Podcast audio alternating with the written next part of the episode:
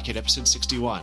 PHP is great on Saturday, March 216th, 2020. Or, I mean, Saturday, October 3rd, 2020. And now, it's Jekyll. This episode of Podkit is hosted by Brandon Johnson, Brian Mitchell, and Ryan Rampersad. This episode has show notes at thenexus.tv slash pk61. It's perfect.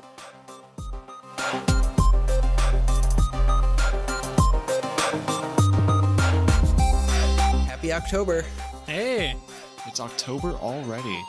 it's October 3rd. Can you believe that? Seems that way.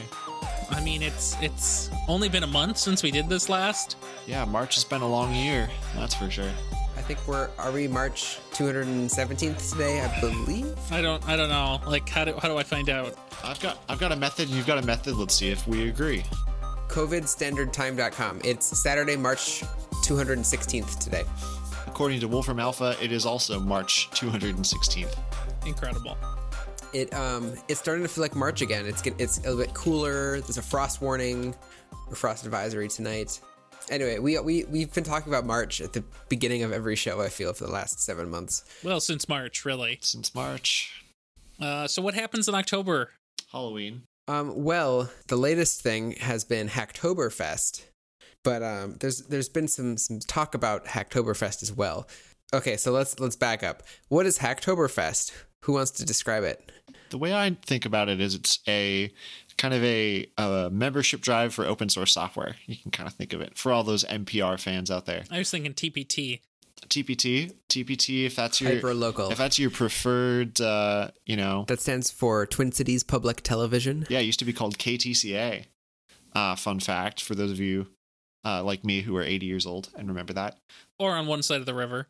or on one side of the river. Anywho, basically it's a it's a it's a special drive for folks to contribute to open source software, um, contribute their code, their time, their documentation skills.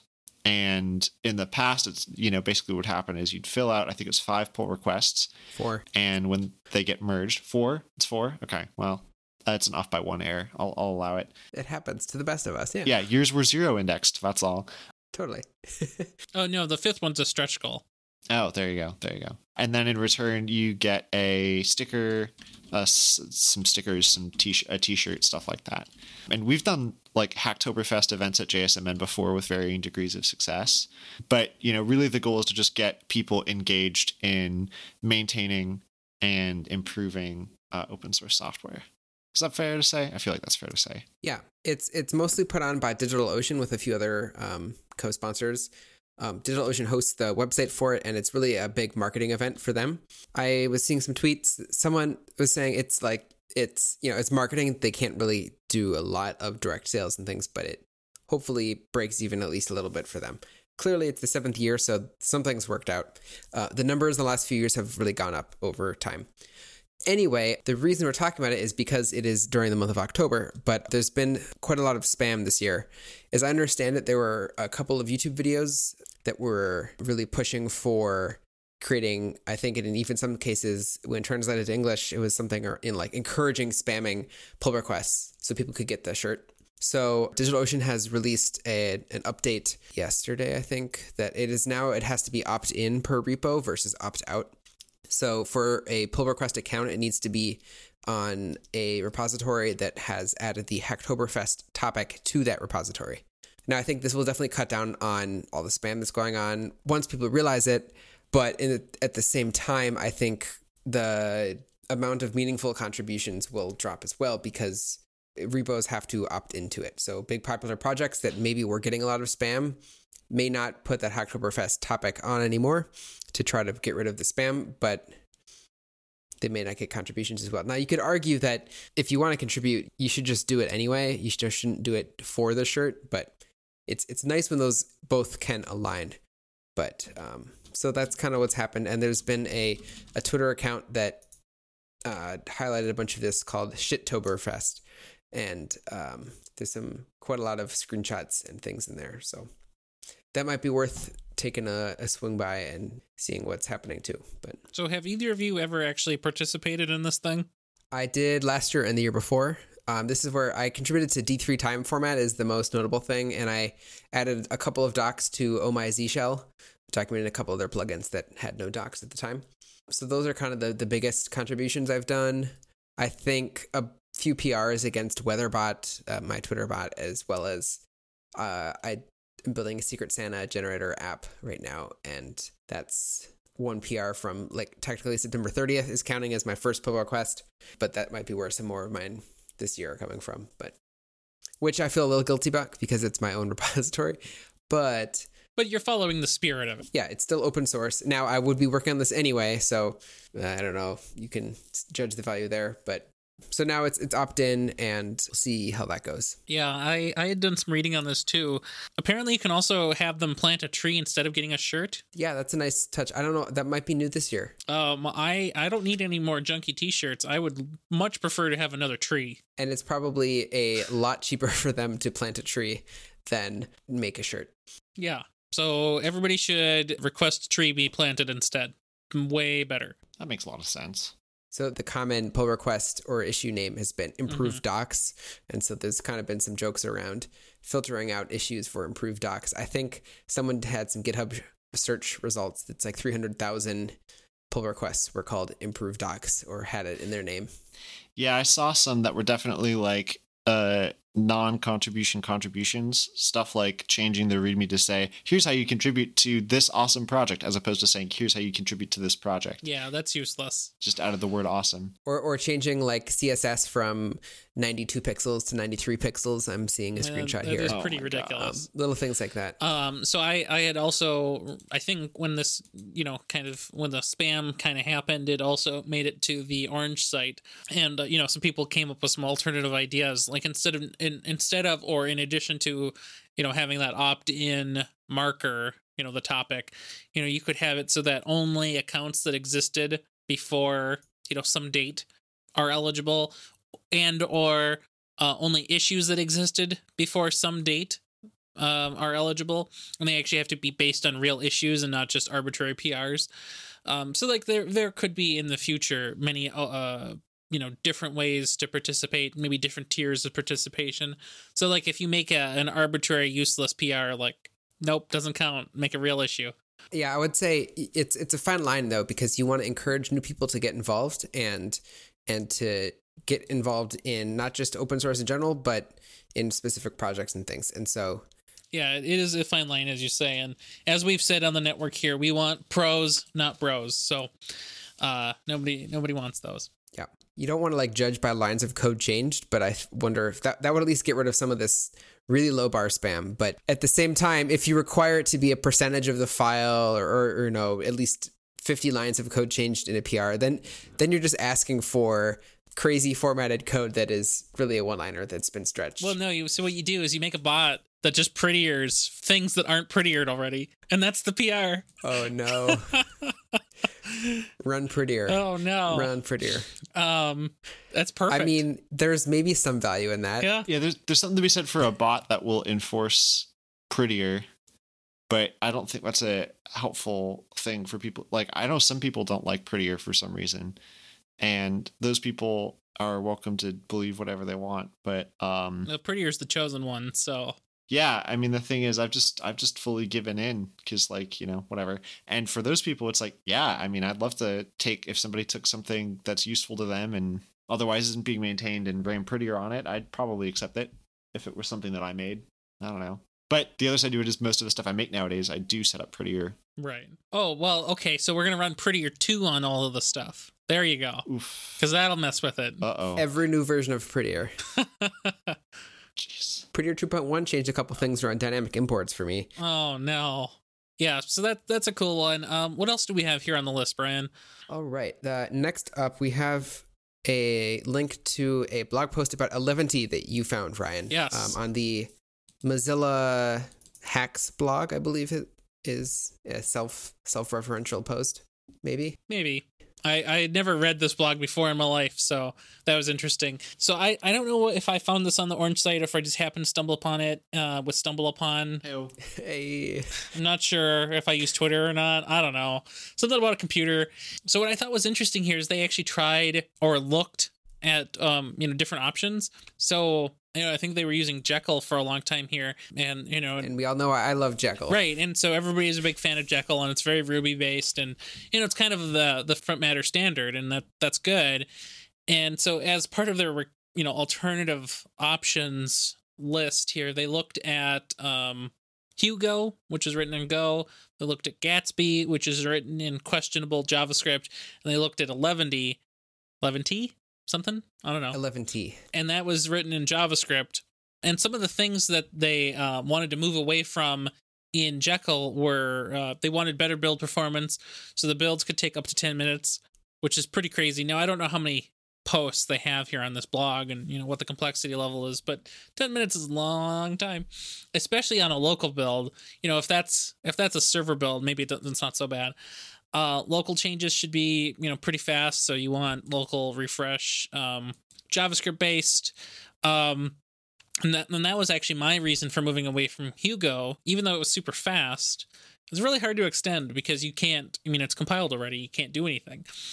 Um, and then the last one they had here is flexible enough to, um, you know, a, you know, meet the demands of more futuristic documentation. Uh, and and I can totally see that. So they eventually made the decision. And what's the decision? Eleventy. Yay! Ew. Uh, and and they also like that it provided a a, a, a Liquid JS component. I didn't know Liquid JS is a thing. That's kind of cool. Yeah, so they can still use their old formatting system, which is nice. But it's actually not that simple. So they actually went through, um, you know, this pretty comprehensive uh, post here about how they actually made that migration sort of, you know, in pieces with a lot of scripting and coding on the outside of the Eleventy portions. And I think a lot of that has to do with like how, um, you know, Jekyll in the old days maybe uh, made some styles and some JavaScript components and how to actually get those to all work properly with regards to like caching and uh, you know updates and everything. Uh, it's- just a cool read and it's nice to see that there's um non-hype tools being used out there. Yeah, I've been I've been watching Eleventy for not not a year. I don't know whenever I first heard about it. Sometime in the last year though. I've been eyeing it for rewriting the JavaScript mn.com website, which is on Gatsby. But it really doesn't need to be. It's like just a couple of pages. So I think it would be perfect for something like this and a good reason to try something out. My own site runs in Jekyll and it's nice to to use it built into GitHub Pages because that's where it's hosted and things, and it auto deploys. I don't have to check in the compiled versions of anything. However, my site does have some more complicated stuff. I have a Svelte component. I'm sprinkling of JavaScript here and there, so I already do have some like compiled steps that are outside of GitHub Pages mm-hmm. deploys. So in that sense, it would just be easier to have a single tool that does it. Like I have a rake file that's in the Ruby Ruby world of like npm scripts kind of a thing how i understand it at least. I'm sure that ruby ruby developers are cringing right now but um so i have some stuff done through npm scripts and some through uh, a rake file. My like travis ci build runs some weird stuff but it would just be nice to consolidate it. Um, i'm definitely more into javascript now than i was when i started that site. So something like Eleventy would make sense and i can keep one dependency on node and then i could just push a compiled site up to a GitHub Pages branch or something like that. So I think eventually I'd like to do that. I, I do have quite a few things built out with Liquid, so having Liquid.js around is okay. At the same time, I feel like I would just rewrite everything or get rid of Liquid stuff Yeah. and um, and run it in its own. Because I, well, Li- Liquid works. I'm not like, it's, it's nice to have, but it's not like I'm not super attached to it. And in, in all reality, I would prefer just writing a little bit of JavaScript to do a lot of this stuff. So um, I think that's a lot more composable. And GitHub Pages is as well uh, is limited to whatever set of plugins are in their GitHub Pages gem, and so it's a good good collection of default things. But there are you know any customization you can't really do, or you have to build your own weird Liquid template that you're using Liquid templates for writing code, and it's uh, not elegant to say the least. I believe it's like probably a Turing complete templating language, but that isn't how you want to be writing code if you can help it. Uh, it could be worse. True. So I'm I'm eyeing Eleventy to eventually rewrite my site, but stuff like this in this site is kind of the exact walkthrough that I would be interested in, where you have live reloading on changing anything and bundling and all that kind of stuff. So Yeah, for sure. I will save this for later. That's for sure. I I looked at Eleventy last weekend, uh, just just for fun, see see if um I should move over, and I came to the conclusion it doesn't look like it's ready for me. I really like using React and Friends uh in my like for for everything if I can, I guess. And it doesn't seem like uh, Eleventy has a JSX React flavored system yet. So I guess I'll just keep waiting. Yeah, MDX is um, something I'd be interested in looking at. And MDX is like a Markdown JSX mix kind of thing. Yeah. And so I think there are Gatsby plugins for it and some other stuff, but I don't know if it's in Eleventy. And so it's so you can ha- write Markdown files, but have some interaction in, inside, which is great for little mini widgets or code examples if you're writing about some code thing. Yep, for sure. So that's something I would definitely be interested in, and even like weird temp, you know, some custom templates that would be good for. I do have some stuff now that is, I have my site is a mix of Markdown files as well as HTML files. It'd be nice to move most of it over to just Markdown, but there's there's some you know like my home homepage and stuff has more custom things, Right. so that's that's clearly going to be HTML. Yep. Um, but I'm you know trying to have data files and things. Yeah, switching from YAML to JSON, that's fine. Probably better. That'll be one transform. That'll be that's not too bad. Yeah. Yeah, I, I also have that same issue where like the fancy parts of my site aren't plain markdown, and so then I need to have that in data and then have manipulables. So someday we'll see. Uh, now speaking of this, this reminds me of the decision uh, that I also saw on that Orange website, and it was a decision from the W3C and the like design agency that they're working with to not choose WordPress. And I thought this was interesting because there's this um, three letter acronym. It's all the rage these days. What's it called? It's the Gatsby thing. Oh, Jamstack. Yeah, Jamstack. That's what it's called. It's so it's so futuristic that I can't even remember it. People just want to spread the Jamstack over everything. Uh, like butter or Right? No- something. No, like jam, like jam. Oh. That's the point. Oh, On okay. toast. Oh, I, I get it. Like butter, like jam. Um, and and so I, I what's funny here is one of the reasons that this design team kind of chose not to use WordPress is because of Gutenberg. And uh, I know that many people here on this show don't do WordPress, and I, I agree with you. Uh, but the Gutenberg is the new editor thing in WordPress. Is it that's the block thing, right? Yeah, it's the block thing, and and so the thing around the block thing is Gutenberg, uh, and it's um uh, apparently it's causing trouble and it's complicated, and I haven't been WordPressing for many years now, so I don't totally understand it either. But basically, they're saying, well, because you can you can block things and use little widgets to build more stuff and because ex- even building those widgets on the back end like how do you inject code into react so that it can be you know extensible and like maybe wordpress totally hasn't figured that out yet so Dangerously set inner HTML. i guess or just find react in the window and then just start telling it like hey have this extra part of the tree that seems pretty spooky It adds a lot of extra dependency management and right makes it more complicated. Yeah. So yeah, I, I you know it's uh, this is also an interesting read, and it sort of goes the other way. So instead of relying on the tried and true backend technology framework thing, like let's go and look at something else. And so the the W3C design team decision here was to go and use Craft CMS, um, which I believe is built on top of Symfony which is a well known PHP backend. Now it's funny that the W3C still is hanging on to something so legacy as PHP. Uh, I'm totally joking. PHP's great. Are you joking? I can't tell. um, but yeah, it's just it's just uh it's, it's a funny thing. Like uh, PHP is um still out there and still fine, but man, WordPress does some weird stuff sometimes. So hang on. Uh, so you said that they. I'm I'm just skimming this piece right here, which is really interesting because I have done some work with Craft and believe it or not, WordPress and Drupal throughout my career. So the gist of this is they are picking Craft. You said. Yes, not WordPress. They're picking Craft. Interesting. I can definitely understand that Craft is really pr- like a lot of agencies and small shops really like Craft, uh, myself included. Um, I've been pretty happy with it when I've used it. Yeah, I've I've looked at it too. Uh, it it seems real nice. The fact that I think it's Craft Three here that's based on um, Symfony. You know, Symfony um, gets you a lot of love because and a lot of capability because it's um, it's kind of like Spring but for PHP. and it gives you a lot of extension points and a lot of uh, developers and engineers who actually know how it works instead of you know something custom and home rolled. Interesting. The only other thing I'll say about Craft, well, actually, it's less about Craft and more about this relationship between this design firm and W3C. I think it's actually this is this is a really interesting model for things. I'm I'm wondering if, for example, this documentation was required as part of the contract, and I find that really fascinating because I think that's really cool, and that means that the W3C is probably a really interesting client. Maybe not necessarily a easy to work with client, but definitely a very interesting client. I, I'm always interested in kind of the like. Are you all familiar with the concept of like a musician's rider?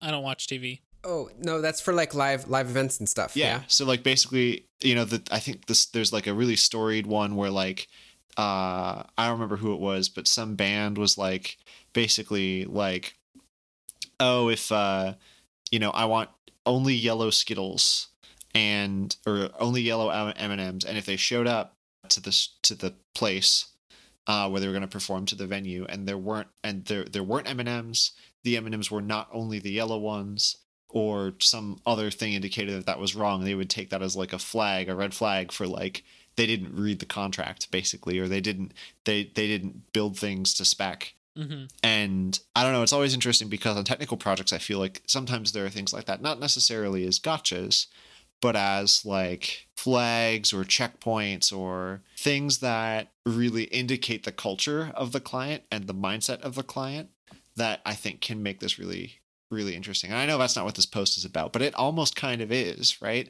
Because I mean they, they talk about in this post a little bit about how, you know, like, hey, going with a closed source or even even an open source but proprietary Open source, but licensable. yeah licensable that's Yeah. that's a better phrase for it commercial but open source i i haven't read the orange website take on it but i'd be interested to see what people thought of that maybe i'll click that link after the show but Um, in the sidebar, there's also a an about um, Studio 24 section, and so they they discuss like why the W3C is the client and who's a part of the team, and you know some history and stuff.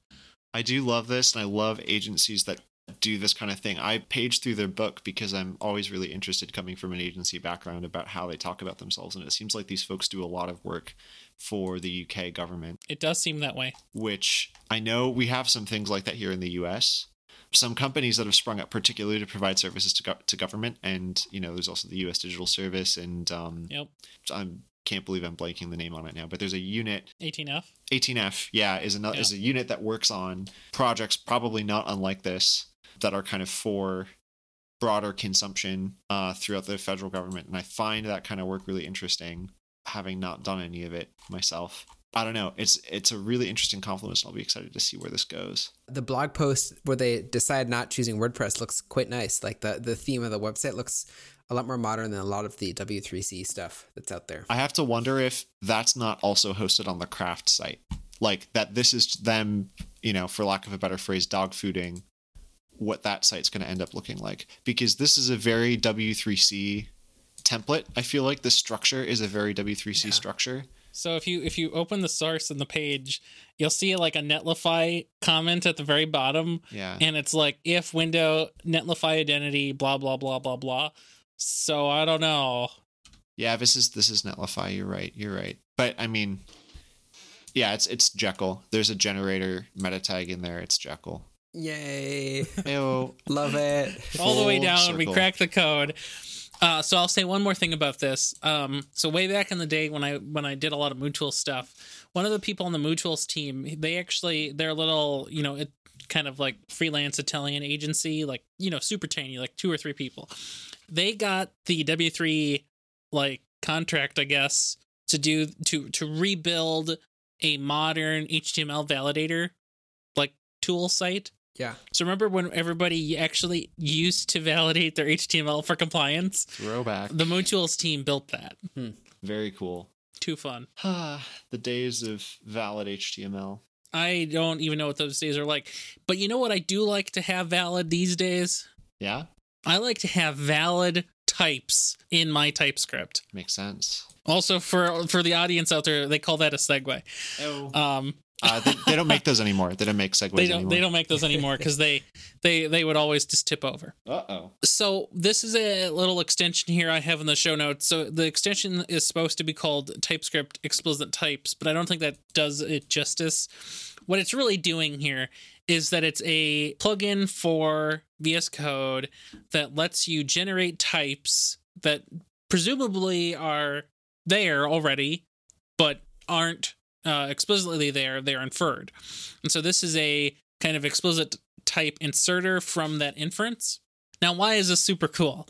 Well, I don't know if you've been using TypeScript, but there are many places that could be, you know, less ambiguous by actually having an explicit type.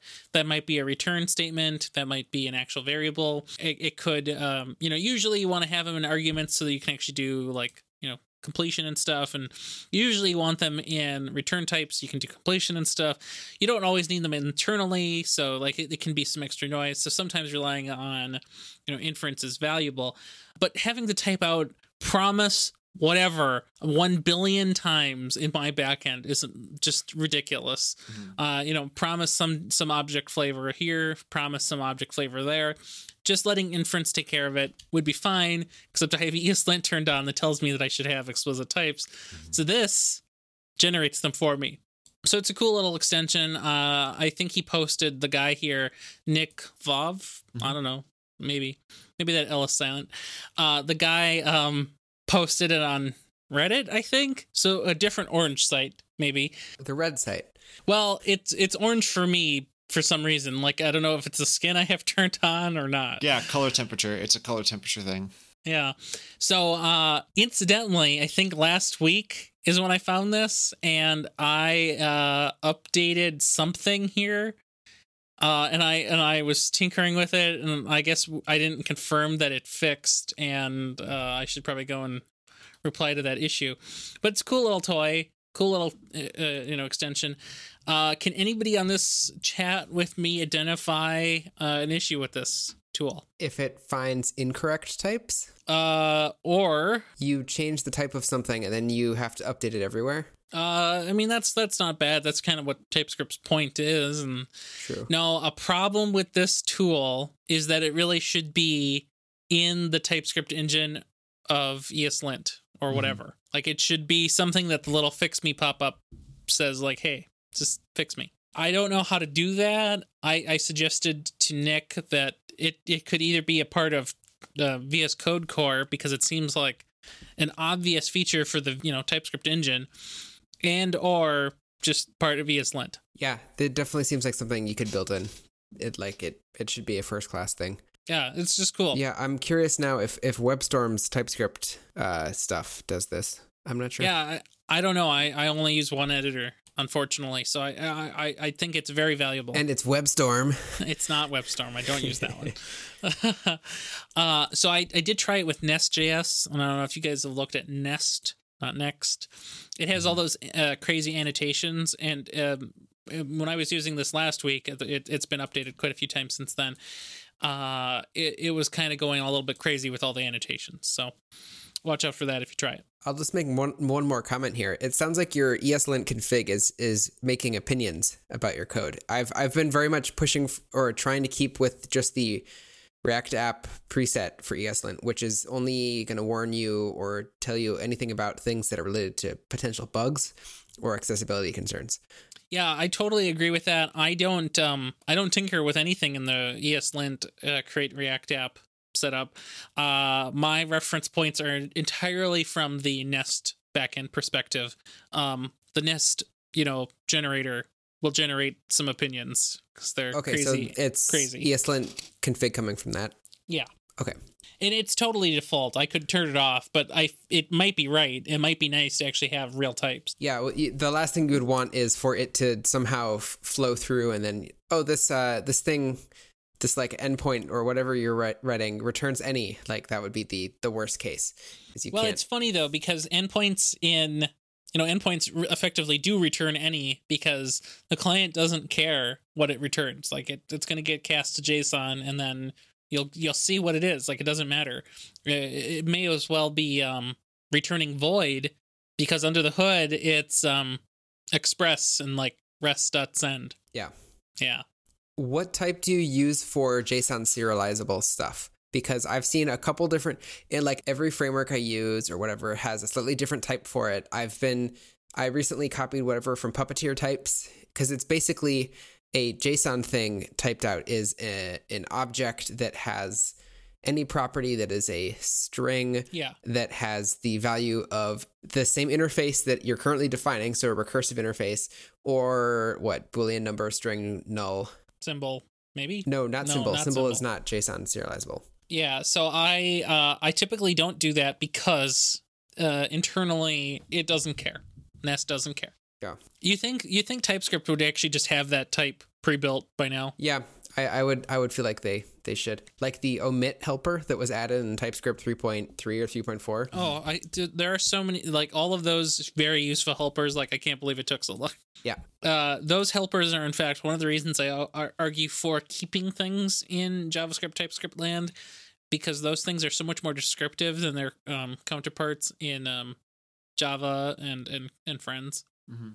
Yeah, because like it, only in a dynamic language like TypeScript can you really do these like dynamic types that like depend on each other in Right. in in like negative, you know, subtractive ways and Well, I mean, you could do it in the Haskells and the and the S, uh, the MLs, but you couldn't do it in Java because its TypeScript uh, isn't rich enough. yeah.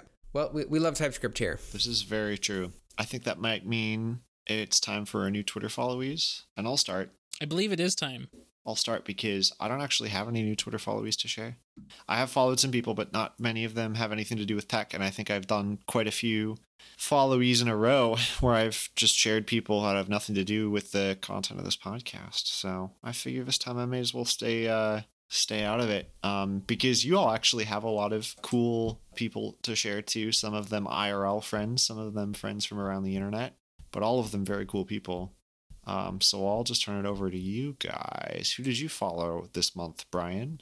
Well, I was going to say I think even though you don't have anyone on here, I feel like you have the most thoughts about who we followed. This is true. I I have I have I have a lot of uh, respect for all these people that are on your lists. So this segment is really just um im- impress Brandon. I mean, well, we call it new Twitter followees, but it's really following people that Brandon already follows followees. exactly. Yeah. and- people Brandon introduced you to in the past month or so.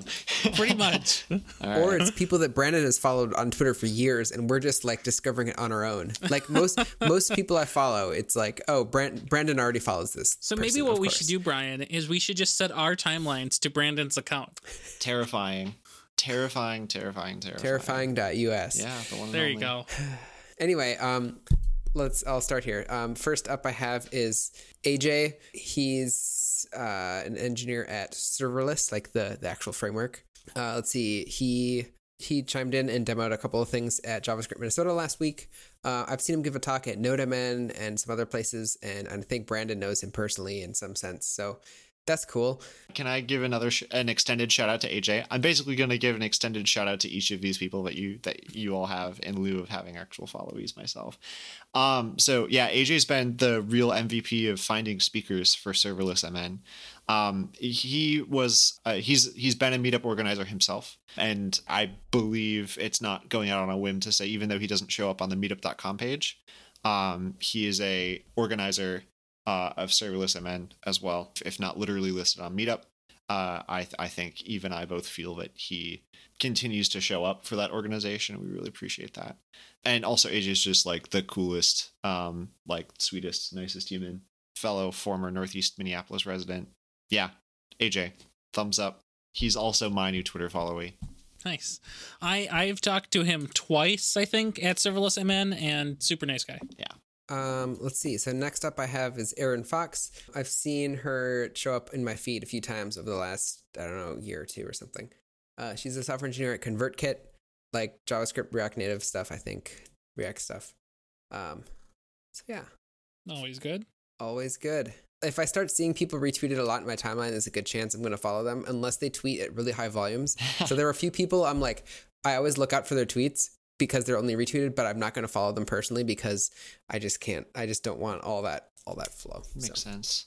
Uh, Erin works with local um, tech community, awesome person Janessa White uh, at ConvertKit.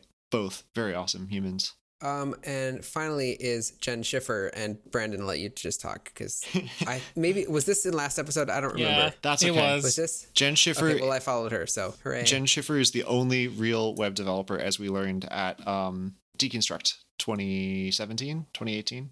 A true icon of the internet. Um, the one and only. Uh, works at Glitch. Super cool human being. Has all of the best tweets. So the way I know Jenn is uh, Brandon quote, which is, "What do they say about blogging, Brandon?" Oh yeah, never blog, never tweet. That's that's Yes. uh that's words to live by. Wonderful words. I just I don't I don't know where the words were originally, but I just love the words because Yeah. I, I I agree. Never blog. It's it's a it's a very very old tweet, I believe. Never blog, never tweet. Don't do it. Uh, I think coding coding is a highway is another good one that I reference often because it's true. Coding is a highway, programming is a highway, and every day is a winding road. References. Um, so I guess it's my turn now. I uh, followed a few people who are um, classics. Uh, one of those people is Joe Carlson. Hey, I know Joe. Everybody, everybody knows Joe. Uh, he's at Mongo right now, but he's been elsewhere before. I think he's even been to JavaScript Minnesota on occasion. Mm-hmm. Now, a funny thing, the reason I followed Joe is because he followed me. And I thought, well, that's weird. I mean, why did he just follow me out of the blue? I didn't TikTok today. um, and and so it turns out uh, because I have TweetDeck, I can actually see the activity that other people I am following are doing. And so I think what he was doing is he was just following everybody in Brandon's timeline. That seems pretty accurate. I Oh. think there's a high crossover between Brandon's timeline and, and Joe's timeline, maybe. I, I mean, he followed like 60 people that day, and it was insane. So. Oh wow.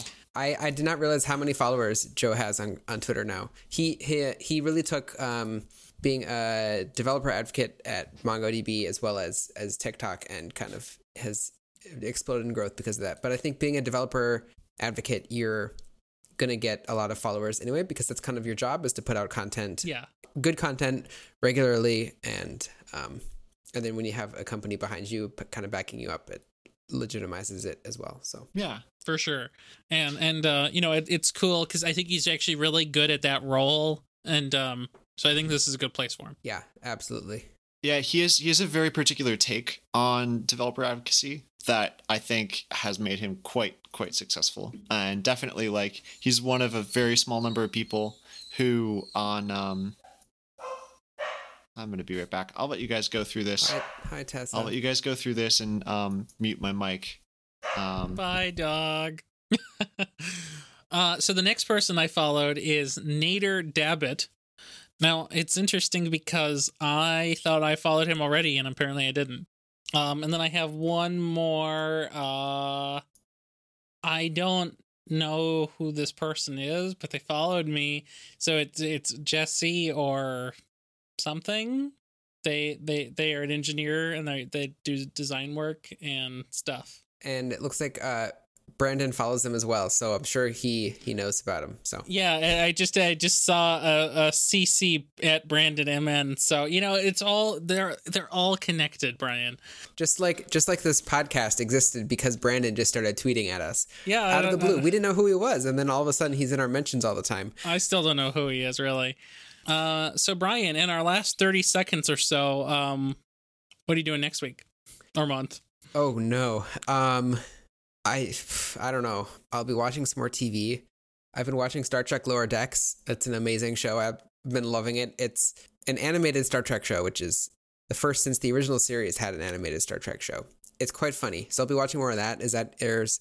What else am I doing in the next while? I'm getting bindings on skis right now, so I'm anticipating winter. Yeah, it's coming up. I, I will still be working. I will be doing Hacktoberfest stuff. I'll be keep working on my secret Santa generator, which you can find at github.com slash Brian Mitch L slash secret dash Santa. If you want to get involved and contribute or, or use it, which is also brianm.me slash secret dash Santa. Did you get like at Secret Santa on NPM? No, so this is this is the the website, which is not Oh, okay. deployed to npm. Just checking.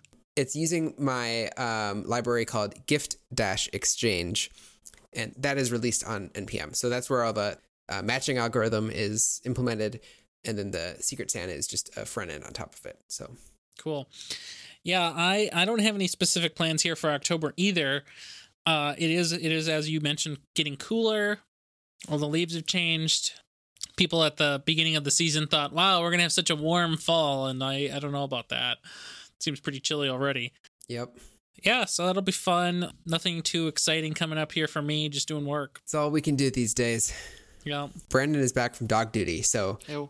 so where can we find you, uh, Brandon? You can find me all sorts of places, but predominantly on Twitter, where I'm Brandon underscore MN, or on Instagram, where I have that same username, and probably some other places, but mostly uh, in and around Northeast Minneapolis, where I'm going on as many walks as possible to beat Brian in the weekly activity challenge It's on.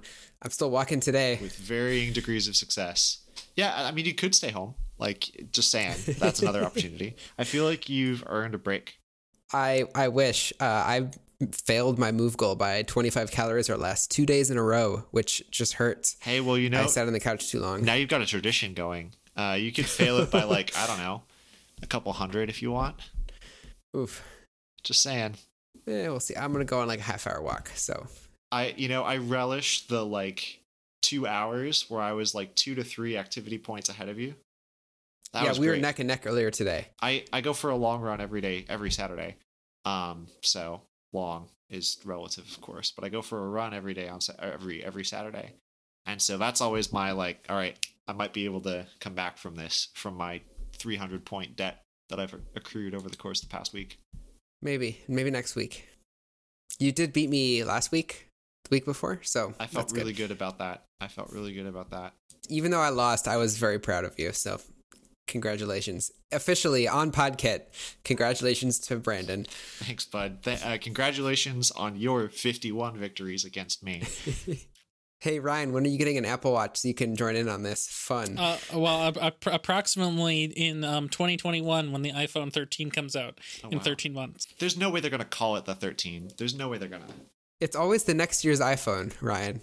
Well, I keep waiting for the legendary Type C and and a good iPhone. Oh, that's true. Yeah. Well, where can we find you, Ryan? Oh, well, you can find me just about everywhere, but especially on my website, ryanmr.com. It's true. It is one of my websites. uh, pointed to Google as we discussed last episode. Yep, you got Hey, it. And of Air course, you can find me on uh, Ryan Ram- uh, RyanRampersad.com, which is the real website, and on Twitter at RyanMN. I don't know what I'm saying anymore. Ryan MN.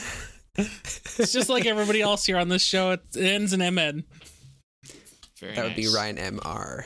You should get Ryan MN now, and just not. just have it uh be a, a the description of the Twitter account just points to Brandon. Perfect. I mean, that's really all I follow now. Brian. Uh, wow, I, I said Brian. I meant It's to say over. Brandon is is Twitter. He's just he's just is our Twitter. Yep. Uh, let's see. You can find me on Twitter at twitter.com slash Brian Mitch L. You can also find my website, brianm.me. Um, on there is like every other site where I have links, notably like GitHub or Instagram or I think Snapchat, but who uses that anymore? I certainly don't. So yeah, that's that's me. Let's see. Well, this has been Podkit episode 61. You can find the show notes for this episode at thenexus.tv slash pk61. Uh, you can discuss this on our subreddit, which is reddit.com slash r slash thenexustv. Also, our Twitter, which is twitter.com slash thenexustv. And if you like what we're doing, head on over to our Patreon, patreon.com slash thenexustv. Da, da, da, da, da, da. How do we end the show now? See you Bye, next time. everybody. Have a good one. Yeah. See you next time. Have a good Bye. one. Have a good one. Oh my god, it's gonna be a pain in the butt to edit. Whatever.